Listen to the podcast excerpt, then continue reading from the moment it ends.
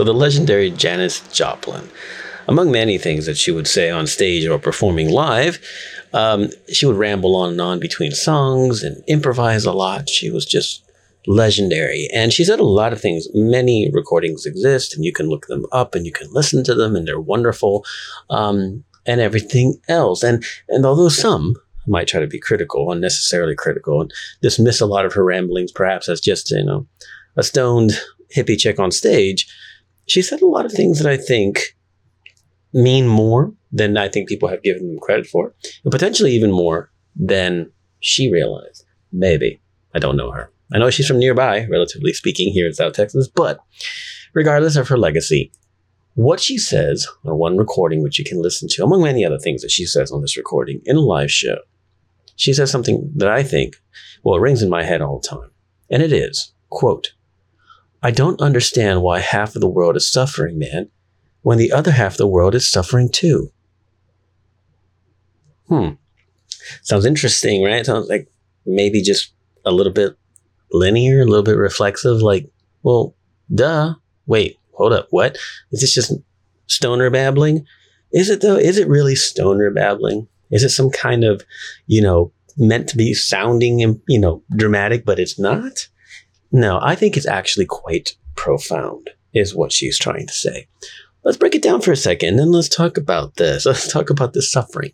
Let's talk about hope, outlook, and what we can be doing potentially instead of suffering. But what Janis was trying to tell me, I'm going to say what she's telling me. I don't know what she was trying to say in general. I know what I got from it.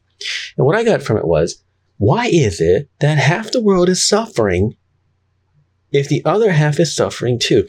Which is related to the idea that all good, bad, negative, positive, moral, and immoral, is relative to our experience, relative to our position, our opinions, and everything that we see in front of us at that moment, everything that we've experienced to make us who we are. That is how we define good and bad, moral, immoral, suffering, and well, not suffering or being happy, right? Being at peace. So the point is, if the other half is also suffering, that is, if your fellow brother or sister is suffering and so are you, she doesn't understand why. And the reason why you can't understand that she can't understand is because if we're all suffering, why suffer? If we were a complicated math equation, we would negate ourselves. We're all suffering? Okay, so before we go A and Z and say that the entire world is suffering, or to try to, you know, we need to acknowledge that the statement is a little bit ideological. I understand that. It's a little bit idealist, I know. But the entire premise is if everyone else is suffering, including you, your half is a figurative. You are suffering, they are suffering, everyone's suffering. Why are we suffering when we all know we are? Where, where are the people not suffering? And if we're all suffering, why aren't we trying to help one another? Right? Again, idealist, ideological, and it just seems like like okay, that's not the most realistic thing. I, I understand it's not the most realistic thing. It's way too complicated with too many variables in the world to pretend that if we're all just suffering, we should all just get along. I know that. But what does that statement mean for me and what it potentially could mean for you or anyone is the acknowledgement of the relativity of suffering. Okay. Most of our suffering, whether you read it on an Instagram meme or someone told you, um, or you just figured out most suffering is about comparison, is about wishing what you had, wishing where you were, wishing who you were, wishing all kinds of things that you do not have or cannot do or have not done yet versus what you want, what you'd like to do, what you wish you were doing. And the inverse is also true. What we wish we never did, what we wish never happened to us, right? And so this thinking, the idea of thinking being the like the crux of your suffering is not new. It's not a new thing. But when you really try to accept this idea, your thoughts are why you're suffering.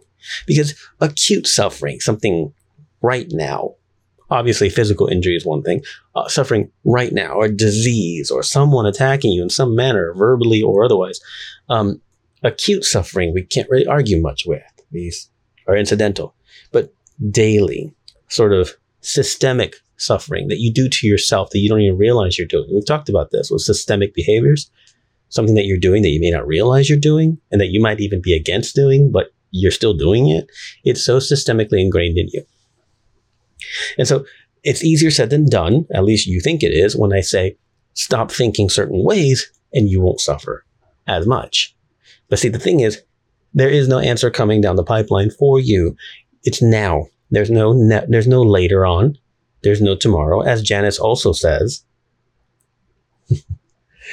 um, there, there's there's no tomorrow. Let me see exactly how she said it. She says, um, "Tomorrow never happens, man. it's all the same fucking day, man." Think about that.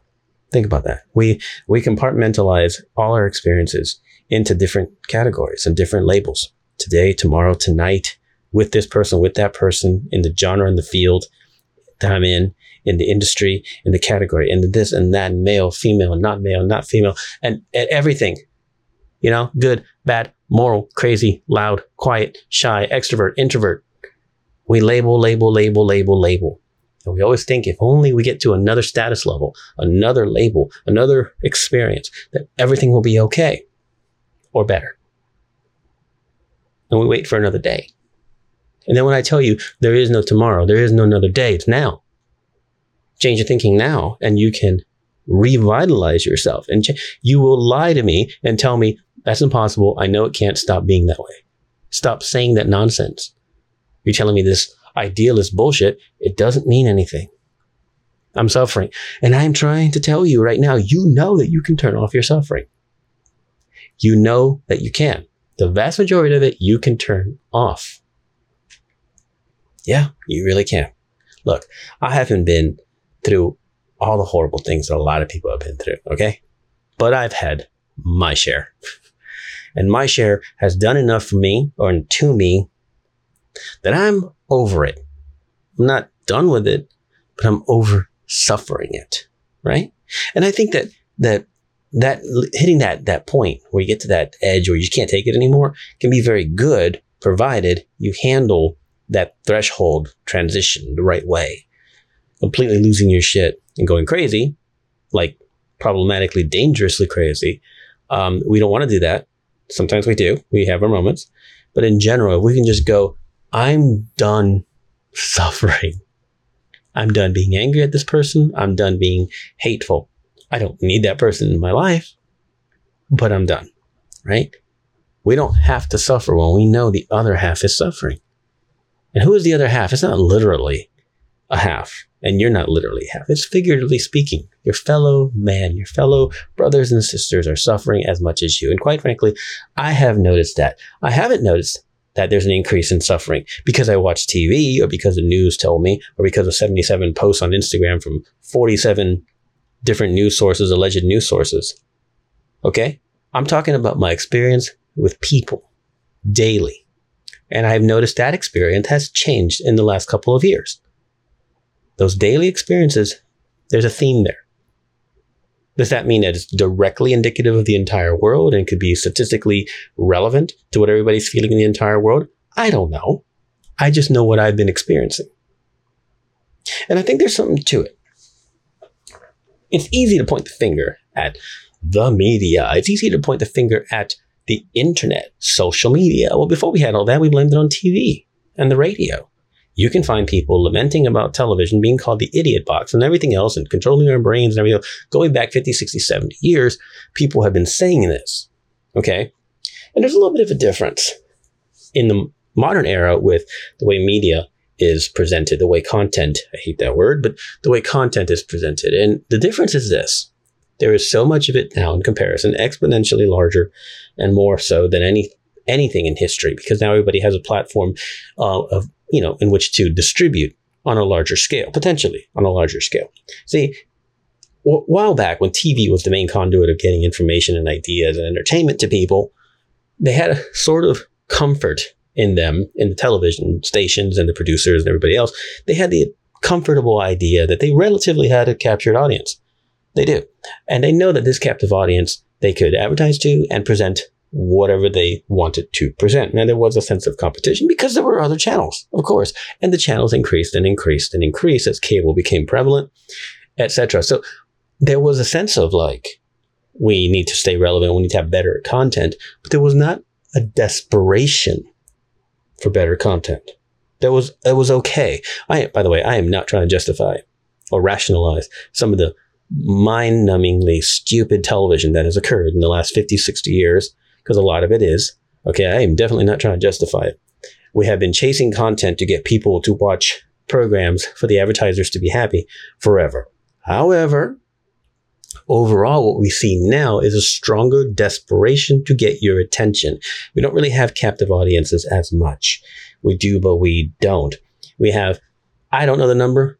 Let's call it a thousand times more media out there. Media as in content. 10,000. Why not? 10,000 more. The further back you go in time, the more relevant it is. When we had three channels coming in on your regular TV, uh, my youngest memories in my life have some of that. Uh, but that was three channels and they put content out, they put television shows out, and everything was thought out because it had to be. Um, and they didn't want to become irrelevant. You know, they, they want to put stuff out there. And the news had arguably some tiny shred of dignity at the time because they figured this is a good way to inform the people. And I'm certain that when they started all of this, especially radio before that, they thought this is a decent way to inform the people what's going on.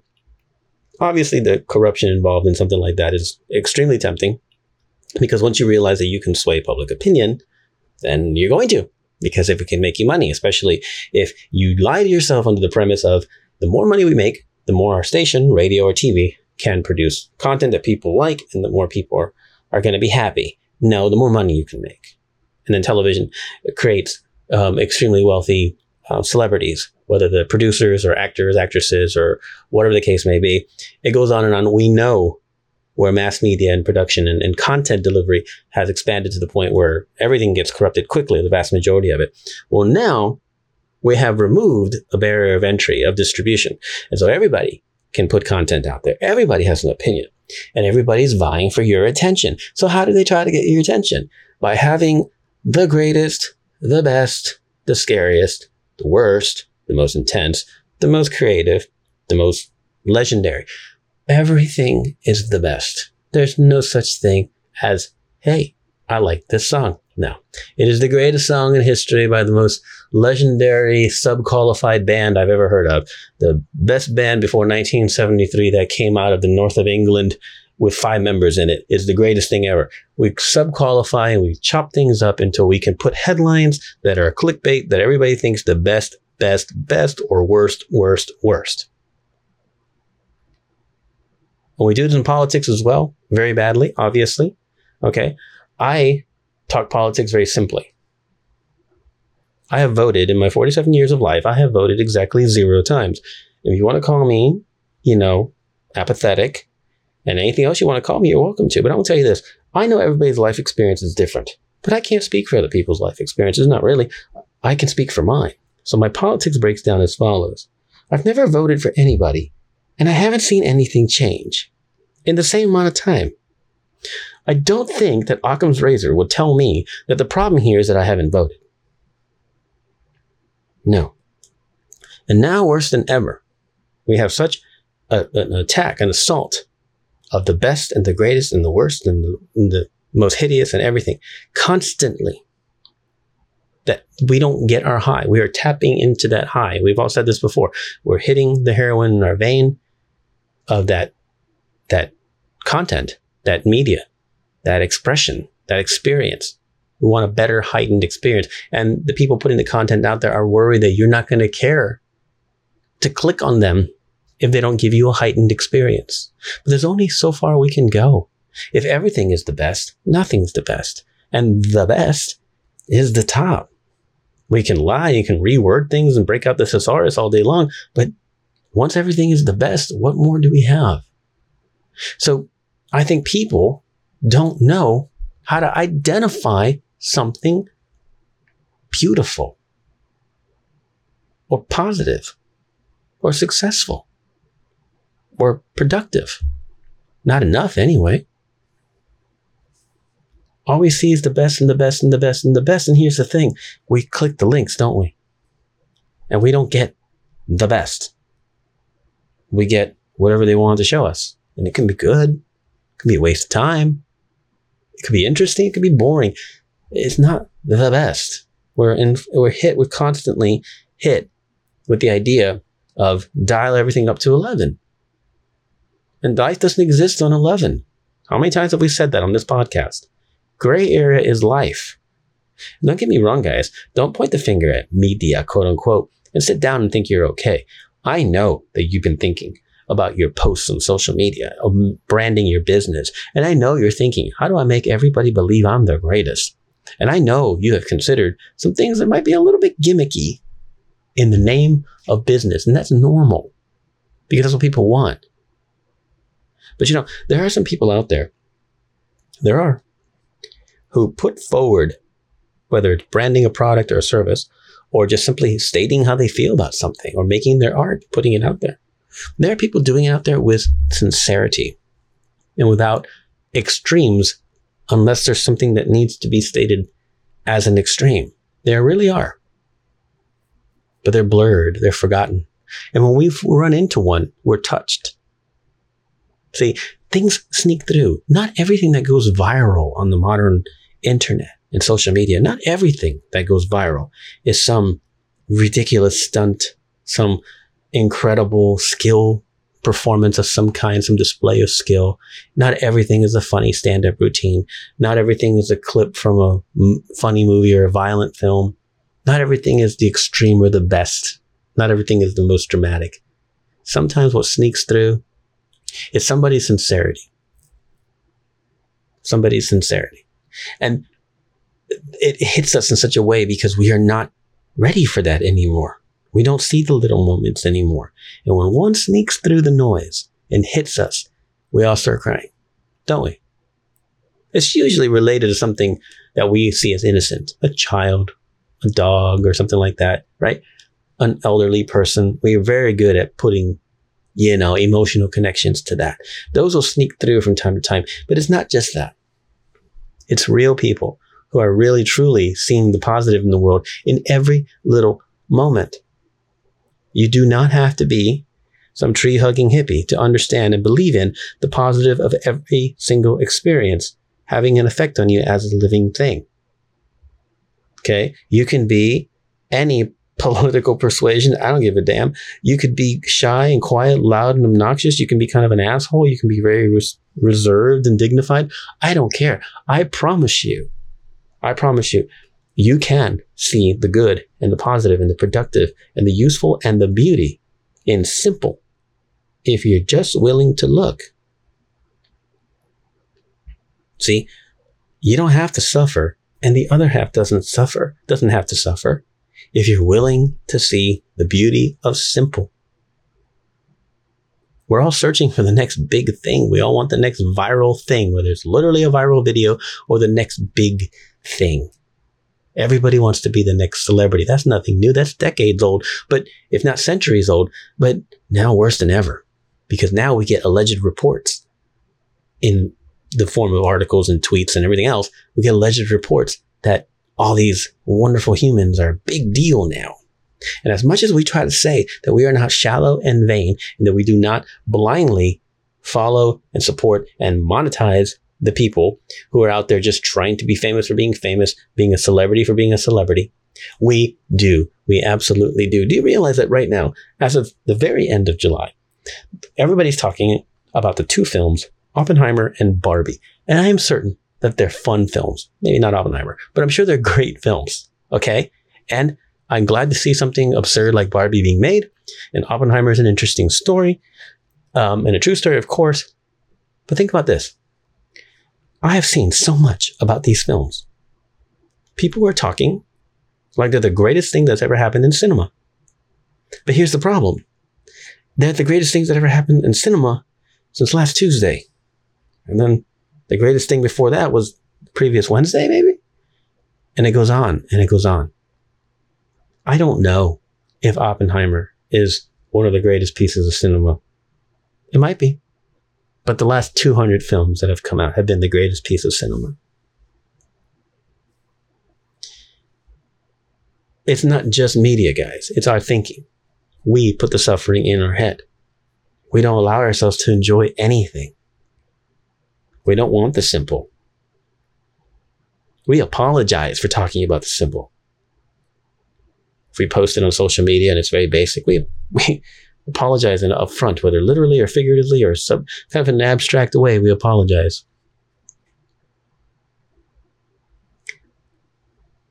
We make our own abject suffering worse constantly with the idea that the other half isn't and the other half is thinking the exact same thing. Like I said, I don't care about media reports and news and all that. I'm talking about my experiences. A lot of you wonderful people out there that I talk to and have experienced, either randomly because you send me a DM or an email or something, or people I know on a regular basis. I can tell. I can tell you're suffering. I, I have reason to suffer. I've, I've gone through some difficulties as well. And I'm still dealing with things. But I can tell, I can see the change. And what I want to remind you is that it's not a matter of getting yourself in trouble or me bitching at you, that you can stop this if you want, just stop it with bitching. Nah. Just want you to start being aware if you haven't. We can't just blame this onslaught of content, but it's a big part of it. It's not just because of the content, it's because of the way it's rewired our brains and how we interpret experience. You can break against it and still enjoy the content. You can look around you. You can experience the person next to you. You can go outside and see the world for what it is and still enjoy the Oppenheimers and the Barbies and somebody's funny meme. But don't lose yourself in it. It's not just getting off of screen time. It's not just turning off the computer for a while, putting the phone in a bag while you're somewhere. It's not just those things. It's also how you just think about and process everything that you experience. Every little simple thing, especially in the modern era, is actually more powerful and more meaningful than all the greatest and the biggest and the baddest and the loudest and the most creative and the most legendary and the end all. Some things deserve those titles. The vast majority of them do not. And everyone is different. There are things you can tell me this is the best of this. And I go, I don't care about any of that. I have no interest in any of that, but okay. I, I give you a little golf clap and cool, but I don't know any better. It's not, doesn't mean anything to me. Don't get in this mindset of best, always, massive, perfect, everything. Don't get in that mindset. Enjoy the little, enjoy the simple. Be proud of the simple. Break the mold. Show people that it's okay to enjoy the simple. And don't do it like, I don't know, like a Gen Xer or a, a boomer ranting. And by the way, I'm a Gen Xer. You can listen to my episode on this podcast about that. You don't have to rant like a Gen Xer about back in my day. Fuck your back in my day. Shut up about that. You're now. You're living now. Don't tell me that things were better when you were blah, blah, blah. No, things could have been better yesterday and they might be better tomorrow. Please stop living in the past. You could have wonderful memories that you can cherish forever and that's lovely, but stop living in the past. I don't want to hear back in my day. I don't want to hear, well, how I was raised. None of that's relevant. You're trying to supersede your experience now with something in the past that cannot be challenged because you are connected to it in a nostalgic way because of some memory. Take that. That is for you. That is yours. And those who can share the specific memories, you can share with them. That is not time or is not justification for anything. For anything. It is your experience. Remember, I told you all this media that we're experiencing, not just the media, but people. There's a time when we have to shut up. I talk about that previous as well. There's a time, leave things to yourself. Think about those memories and go, things were different, huh? What can you take from that? What can you learn from that? They're different then. What are they now? Stop talking so much. Stop trying to rant solve everybody's problems so much. I used to. Yeah. And if you want to tell me that my podcast is me trying to solve other people's problems, you have, you have a right to your opinion. That's fine. But I think if you really listen to my episodes, I'm trying to teach myself how to talk about problems, how to talk about challenges, how to talk about growth as a human without telling people what they must do. Okay. You're welcome to rant about Gen X and your memories. I don't want to hear it. That's all. I have my boundaries, you have yours. When I tell you I don't want to hear it because it's irrelevant, I'm also explaining to you that it triggers something in me that I don't like and I don't want to be a part of it. And I really don't believe it helps you. It's not just about Gen X rants. When I say I don't want to experience that from you, it's a way of protecting myself. It's not necessarily only a way of telling you to shut up because I think you're wrong.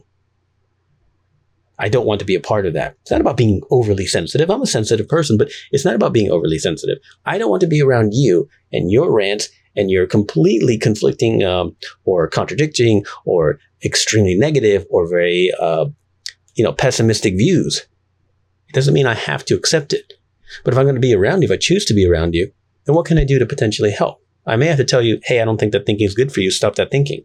And you can tell me otherwise. And we can have a conversation. But are we trying to produce? Are we trying to go forward? Are we trying to accomplish something with growth? Are we trying to learn from this exchange or are we trying to win? Because winning is right there with the same message that we keep getting, which is best, top, massive, legendary, win, win, win, win, win, or lose, losers, pathetic, loss, everything bad, A and Z. And I've had it with A and Z. I've had it with A and Z. I'm going to go enjoy the simple, and I've been trying to, especially this year, been trying to enjoy the simple as best I possibly can. I have dreams, I have goals, I have things that I want to do that are going to be great in my mind, but I'm also going to enjoy the simple right now. I'm not going to fight anymore. When I have to defend myself, I will, but I'm not going to fight anymore. I'm going to try to get rid of hate in my body for things that I carry. And it sounds like a strong word, and you might be looking side eyed right now, like, who do you hate? Relax. I know what hate means. Hate doesn't necessarily mean just overt isms, okay, or willing, wishing violence on somebody, you know, or hating your ex-wife in some horrible way. No, no, I mean hate is something that it's it's a feeling inside myself that controls me, that allows someone else or some other set of people to control me without them even trying. That's what hate is. And I don't want that anymore. I want to be at peace and I'm working towards it. So, one way I think is going to work for me is to start appreciating and enjoying the simple, cultivating the simple. Enjoy the movies, enjoy the entertainment. Go online and post dumb shit on Facebook, whatever. But don't let that define you. You're not defined by your past. You're not defined by all this onslaught of, of information. You're defined by your own experience. And a reminder again try to keep some of it to yourself. It'll come out later when it needs to. You definitely don't have to scream about all your merits all the time. Be, be the odd one. Don't be the typical thing out there in this over communicative world, screaming about how great you are. Especially if maybe you don't think you are yet. It's okay. You're allowed to be exactly who you are. You're allowed to appreciate the simple. I'm pretty simple. I have big dreams, I have big goals, but I'm pretty simple. A lot of people think maybe I'm boring. But you know what? I'm me, and I'm okay with that. And I'm going to learn to try to continue to explore being the better me. I'm not who I was 10 years ago, or one year ago, or 30 years ago. I'm not who I'm going to be. And all that is perfectly fine.